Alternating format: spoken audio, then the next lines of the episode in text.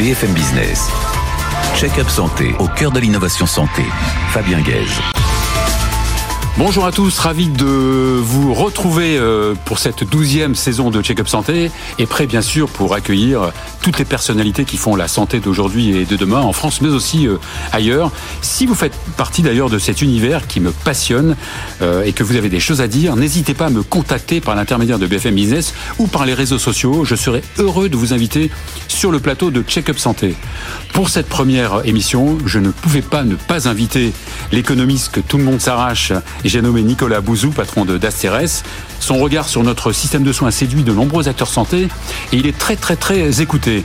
Parmi les problèmes auxquels est confronté notre système de santé, c'est la pénurie de professionnels de santé, entre autres. C'est la raison pour laquelle euh, je suis heureux d'accueillir Christophe Dallet, qui est directeur de d'Anténor, la référence du recrutement en santé. Enfin, la santé, c'est aussi le bien-être. Et à l'occasion de la journée mondiale de la santé sexuelle, je reçois la licorne germano-britannique Love One Group et sa représentante Verena Singman. Check-up santé, c'est reparti.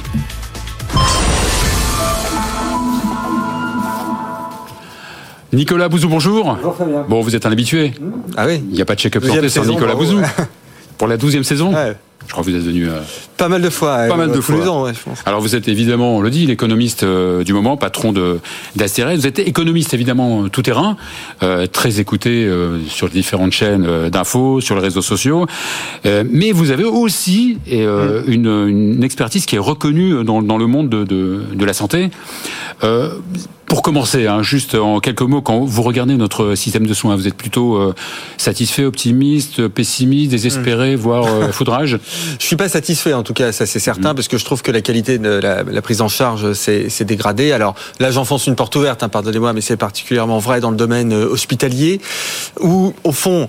Il y a- il dix ans, on pouvait dire l'hôpital n'a pas assez d'argent, il y a eu de, la rigueur budgétaire, etc. Mais euh, au fond, ce narratif exclusivement financier, il est plus tenable aujourd'hui, puisqu'on a considérablement euh, revalorisé les budgets hospitaliers. hein. On était là cette année, en, en 2023, plus de 100 milliards d'euros d'ondam hospitalier, de budget pour les hôpitaux. Donc c'est pas Ça veut dire qu'il faut changer de logiciel il oui, faut mais bien de- sûr, ça veut ouais. dire qu'il y a des problèmes d'organisation qui sont absolument majeurs. Mais d'organisation, d'ailleurs, pas simplement à l'hôpital.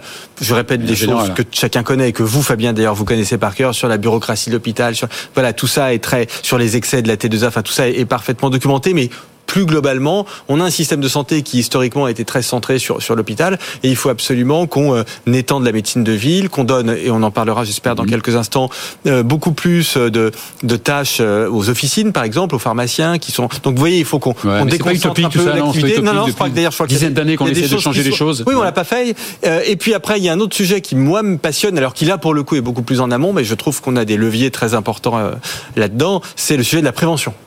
Voilà. Ou alors là, la prévention en matière d'activité physique, l'OCDE, alimentation, euh, etc.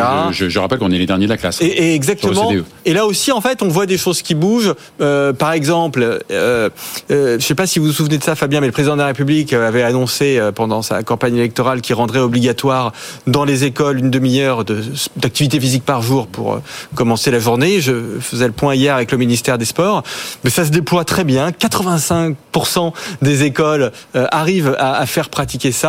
Euh, c'est bien. Enfin voilà, oui, donc il y a quand même des choses. Prévention, sport, le sport fait partie de la prévention, Mais bien, bien sûr, donc il y a des choses qui avancent. Alors, pour, rester dans, dans- dans l'utopie, Ouais. euh, on parle beaucoup d'autonomie euh, sanitaire, mais dans, dans un contexte Oui. mondialisé, bidirectionnel. Est-ce que c'est possible d'être... Oui, oui. alors, en fait, c'est le sujet de la réindustrialisation et plus généralement de la réindustrialisation en santé. Donc, notre sujet, c'est comment est-ce qu'on fait pour garder des usines, mais surtout pour faire revenir des usines dans, dans, dans quel secteur, dans quel domaine, etc. Alors, quand on regarde la réindustrialisation en France, globalement, il est clair qu'il se passe quelque chose parce que euh, euh, on a baissé la fiscalité sur le capital, sur les entreprises, parce qu'on a assoupli le droit du travail. Donc, vraiment, il y a quelque chose de positif qui est en train de se, passer. Et euh, moi, je l'ai vu par exemple à, à Choose donc la, la grand-messe hein, où le président de la République reçoit à Versailles des patrons d'entreprises étrangers. Et vraiment, ce qui se disait sur la France était absolument dithyrambique, vraiment le, le, le pays euh, business friendly pour, pour parler en très bon français. Donc ça, je dirais que c'est le cadre général. Il se passe un petit truc. Et d'ailleurs, il y a beaucoup de projets d'investissement.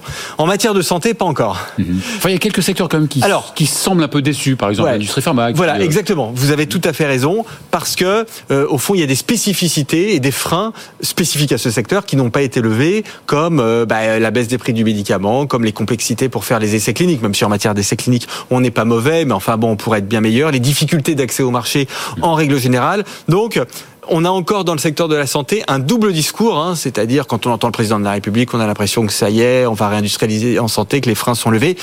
Et pour l'instant, ça n'a pas encore été fait. Je perds pas espoir parce que ça a été fait dans d'autres secteurs, mais pour l'instant, pour répondre précisément à votre question, force est de constater que dans les faits, on n'a pas énormément avancé. Pour, pour l'industrie- pour revenir à l'industrie pharma, c'est vrai que les gens ne, ne savent pas que 75 à 80 de l'industrie, ce, pas les, ce ne sont pas les big pharma. Bien Ce sûr. sont des, des petites et moyennes entreprises Bien sûr, en- qui en- souffrent. Mais oui, qui souffrent énormément parce que vous avez toute une industrie de sous-traitants, etc., qui participent aussi de l'autonomie et puis de l'emploi, notamment avec une présence assez forte dans certains territoires, euh, Auvergne-Rhône-Alpes, etc. Donc c'est très important de garder ce tissu. Mais pour garder ce tissu, il faut aussi avoir des big pharma qui investissent beaucoup en R&D, qui vont conserver leur localisation en France, qui vont pouvoir participer, j'y reviens, à des essais cliniques. Donc vous voyez, il, voilà, il, il- il faut traiter le- l'ensemble du sujet et arriver à traiter la santé, non plus seulement sous l'angle de la prise en charge et de l'organisation des soins, ce qui est évi- évidemment fondamental, mais aussi ce qui est un peu nouveau pour notre pays du point de vue économique et industriel, notamment quand on réfléchit au prix. Ce qui commence à se faire un tout petit peu, mais enfin, c'est vraiment le début de quelque chose, mais pas plus.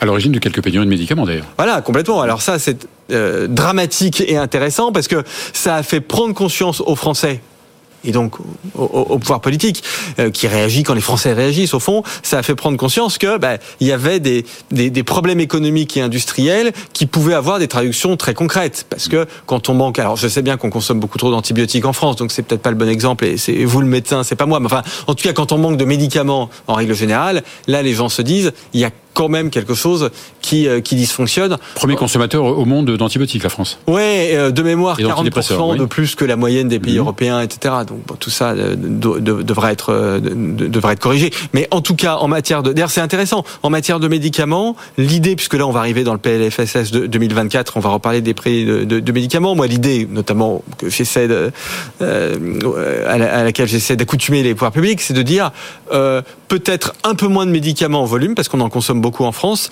mais avec des prix un peu plus attractifs pour faire de la R&D et pour produire en France. On va un peu dans ce sens, non Je pense que là, Ouais, je pense, dans ce ouais. sens, ouais. je pense que la, euh, bon, on a parlé un petit la réflexion en tout cas va dans ce sens. Alors, pour revenir à l'hôpital rapidement, c'est vrai qu'il est confronté à un manque d'attractivité phénoménal. Ah bah, Mais il n'y a pas que l'argent. C'est catastrophique. Mais c'est ce que je voulais vous dire. C'est essentiel. Je vais vous dire, si avec l'argent, on aurait résolu nos problèmes, parce que maintenant, il y a de l'argent dans l'hôpital. Donc en fait, le problème, c'est qu'il est mal euh, utilisé, parce qu'on a une gouvernance qui est d'une... Parce qu'en en fait, si on va vraiment au fond du problème, je sais pas, vous êtes euh, directeur euh, financier ou vous êtes directeur des ressources humaines, vous arrivez dans un hôpital avec plein de bonnes intentions, la vérité c'est que vous pouvez rien faire. Voilà. C'est ça, c'est le- fond du problème. Et donc, tant qu'on n'aura pas regardé ce problème en face et qu'on n'aura pas un grand plan de simplification, de débureaucratisation, de dénormalisation de l'institution hospitalière avec une gouvernance qui soit beaucoup plus entrepreneuriale, Et, et peut-être on mettra de- de l'argent, on mettra de l'eau sur du sable. hein. Et pour une fois, peut-être de concrétiser cette collaboration ville-hôpital. C'est fondamental. Euh, en 2024, il y, a- il y a- il y a quand même des choses qui progressent. Je voudrais vous dire ça euh, Mhm. juste avant de conclure parce que je trouve ça très intéressant. Euh, on va enfin pouvoir en 2024 aller chez les pharmaciens quand on a mal à la gorge pour faire faire un test, euh, euh, un TROD en ouais. fait, ou alors pour les femmes parce que ça, Ouais. euh, Mhm. c'est- plutôt les femmes qui sont concernées par ça. Si on a une suspicion de, de cystite, donc les pharmaciens feront des tests, hein, c'est obligatoire, et délivreront ou pas des antibiotiques.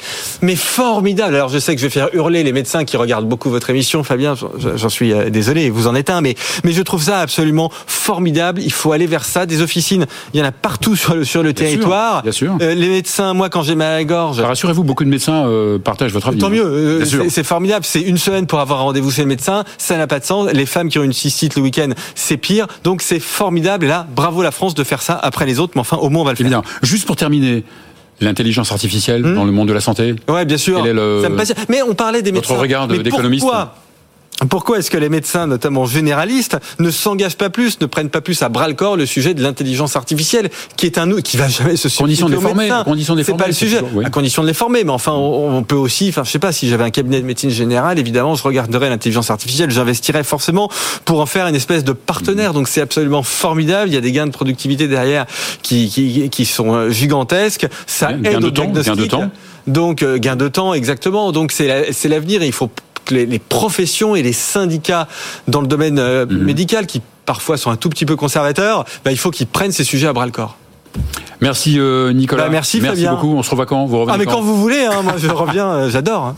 Bon, merci, merci beaucoup Nicolas Bouzou. On va à présent accueillir Christophe Dallet, qui est le directeur de Antenor, leader dans le recrutement en santé. BFM Business. Check-up santé au cœur de l'innovation santé. Christophe Dallet, bonjour. Bonjour. Alors, vous dirigez euh, la société Antenor, qui est leader, un des leaders de, du recrutement euh, santé. Antenor, c'est c'est pas une start-up, hein Non, non, c'est pas une start-up. C'est un cabinet qui a 29 ans. 29 ans, ouais. ouais qui a été créé à l'origine par d'anciens internes des hôpitaux. C'est un cabinet de 25 personnes, cabinet de recrutement spécialisé en chasse de tête. Et qui vous a recruté en 2013 2013, et j'en suis le directeur depuis 2018. C'est un cabinet de 25 personnes et c'est un cabinet qui est spécialisé dans les sciences de la vie. Donc toute euh, structure intervenant avec en bout de chaîne un patient. D'accord, donc... Euh, euh, évidemment, vous intervenez dans, on va, on va valider dans, plusieurs, dans plusieurs domaines. avec ces, ces, pénuries tous azimuts, vous avez un, boulot de, de rêve, non? C'est un créneau fantastique. Mais oui, tout à fait. Alors il y a le rêve et la réalité.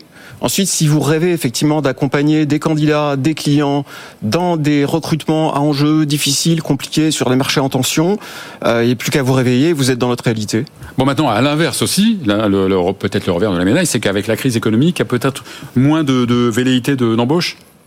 Non, alors on a deux, euh, deux segments essentiels. On a les industries de la santé, donc on va dire c'est euh, les laboratoires pharmaceutiques, le dispositif médical, les activités d'analyse diagnostique, c'est les start-up.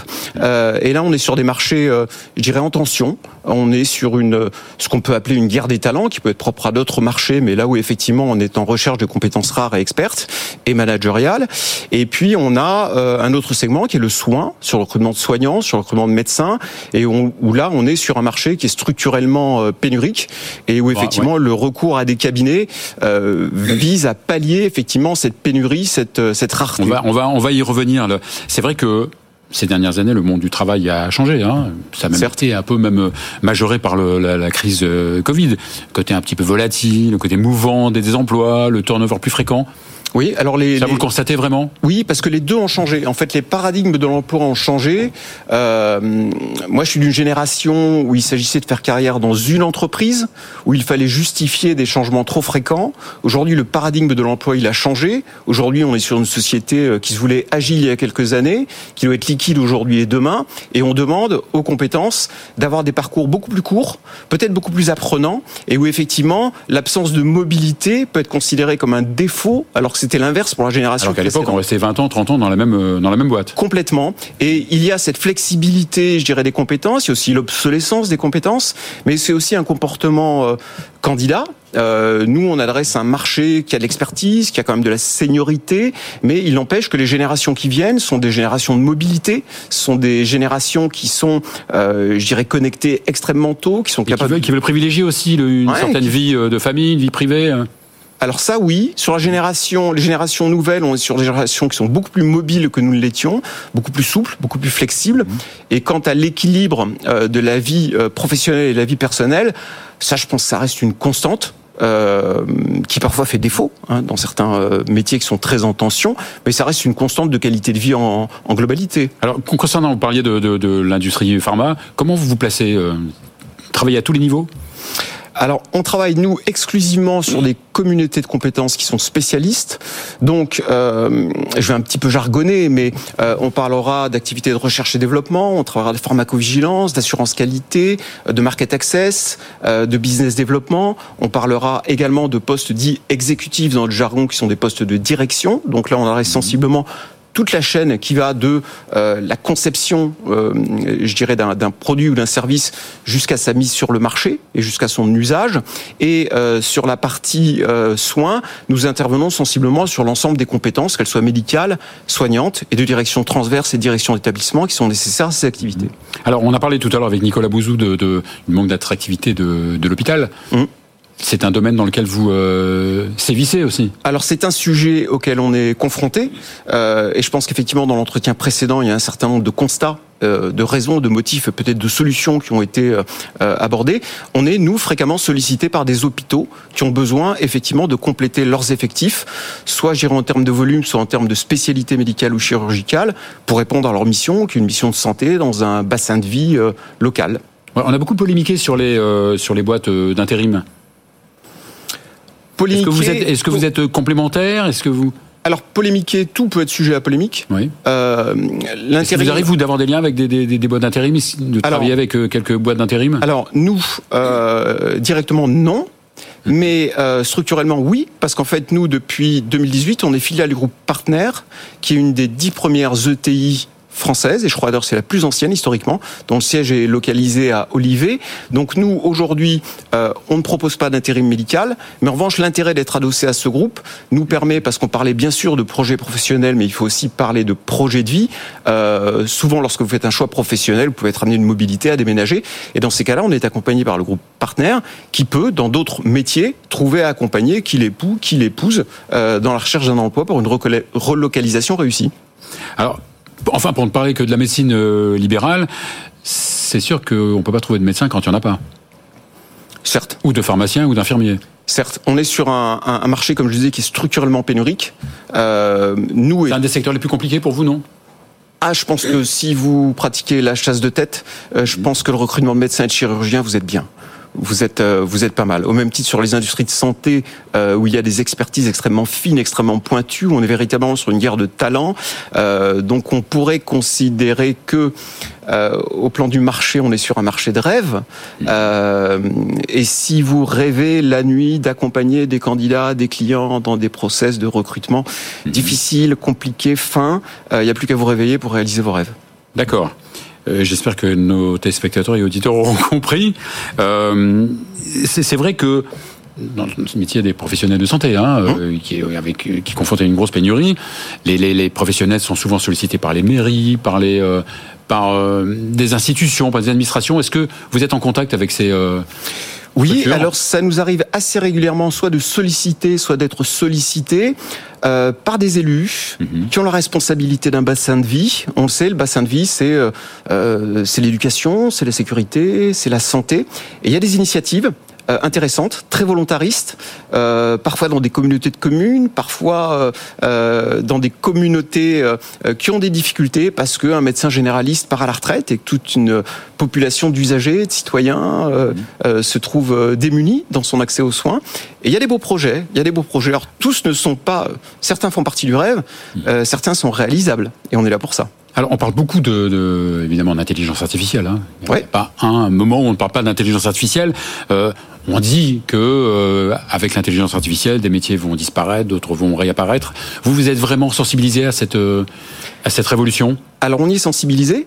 Et pour évoquer les marchés qu'on évoque aujourd'hui, je pense qu'ils sont très sensibilisés. Et c'est un bel outil. Euh, c'est la main qui fait l'outil.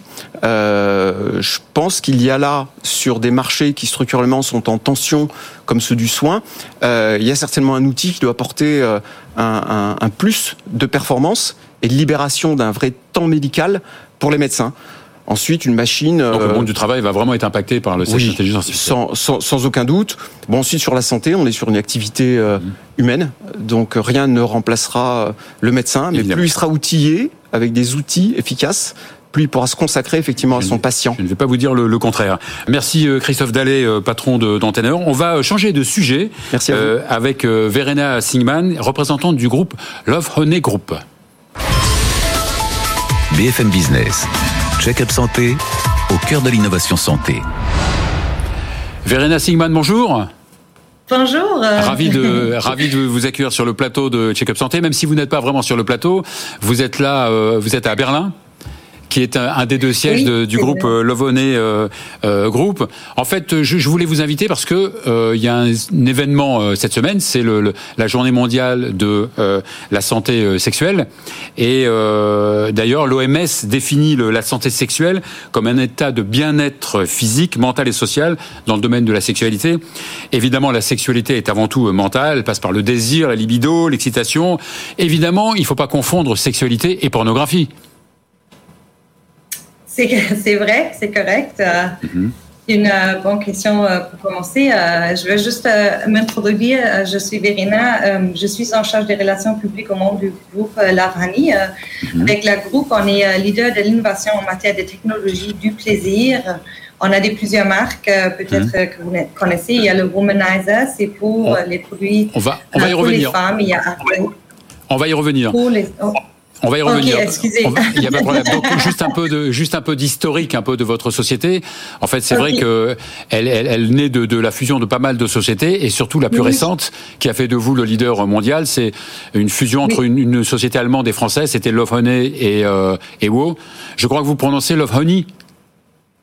Love Honey, oui. c'est vrai. D'accord. Donc c'est une boîte qui est euh, qui est devenue une licorne. Euh, oui, c'est correct. Euh, on, est les leaders mondiaux et euh, notre société en ce moment est valorisée à plus d'un milliard d'euros. donc, c'est la naissance de, de la groupe, c'était vraiment l'invention de Womanizer. C'était en 2014. C'est un inventeur allemand qui a mm-hmm. entendu parler de, ça s'appelle l'orgasm gap. Donc, ça veut dire, il y avait une étude qui a montré que pendant le sexe, 95% euh, des hommes atteignent l'orgasme. Cependant, c'était seulement 65% des femmes.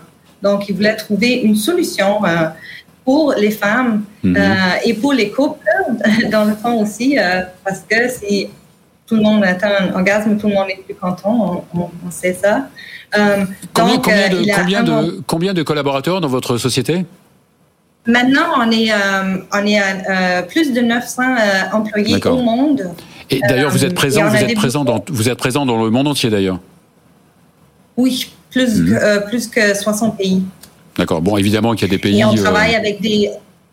C'est ça. On a notre marque, mais on travaille mhm. avec une, des distributeurs partout au monde.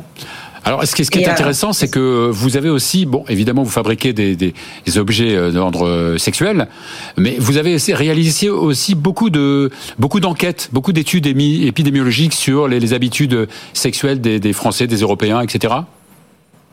Oui, c'est ça. Notre dernière étude annuelle Womanizer prouve que c'est indispensable, en effet, que il est apparu que l'inflation et la guerre en Ukraine ont eu un impact sur le stress des femmes, euh, en France surtout, mhm. et qu'elles se sont moins masturbées que l'année d'avant. Donc, euh, les femmes euh, en France se masturbent en moins 48 fois par année. en 2022, c'était 63.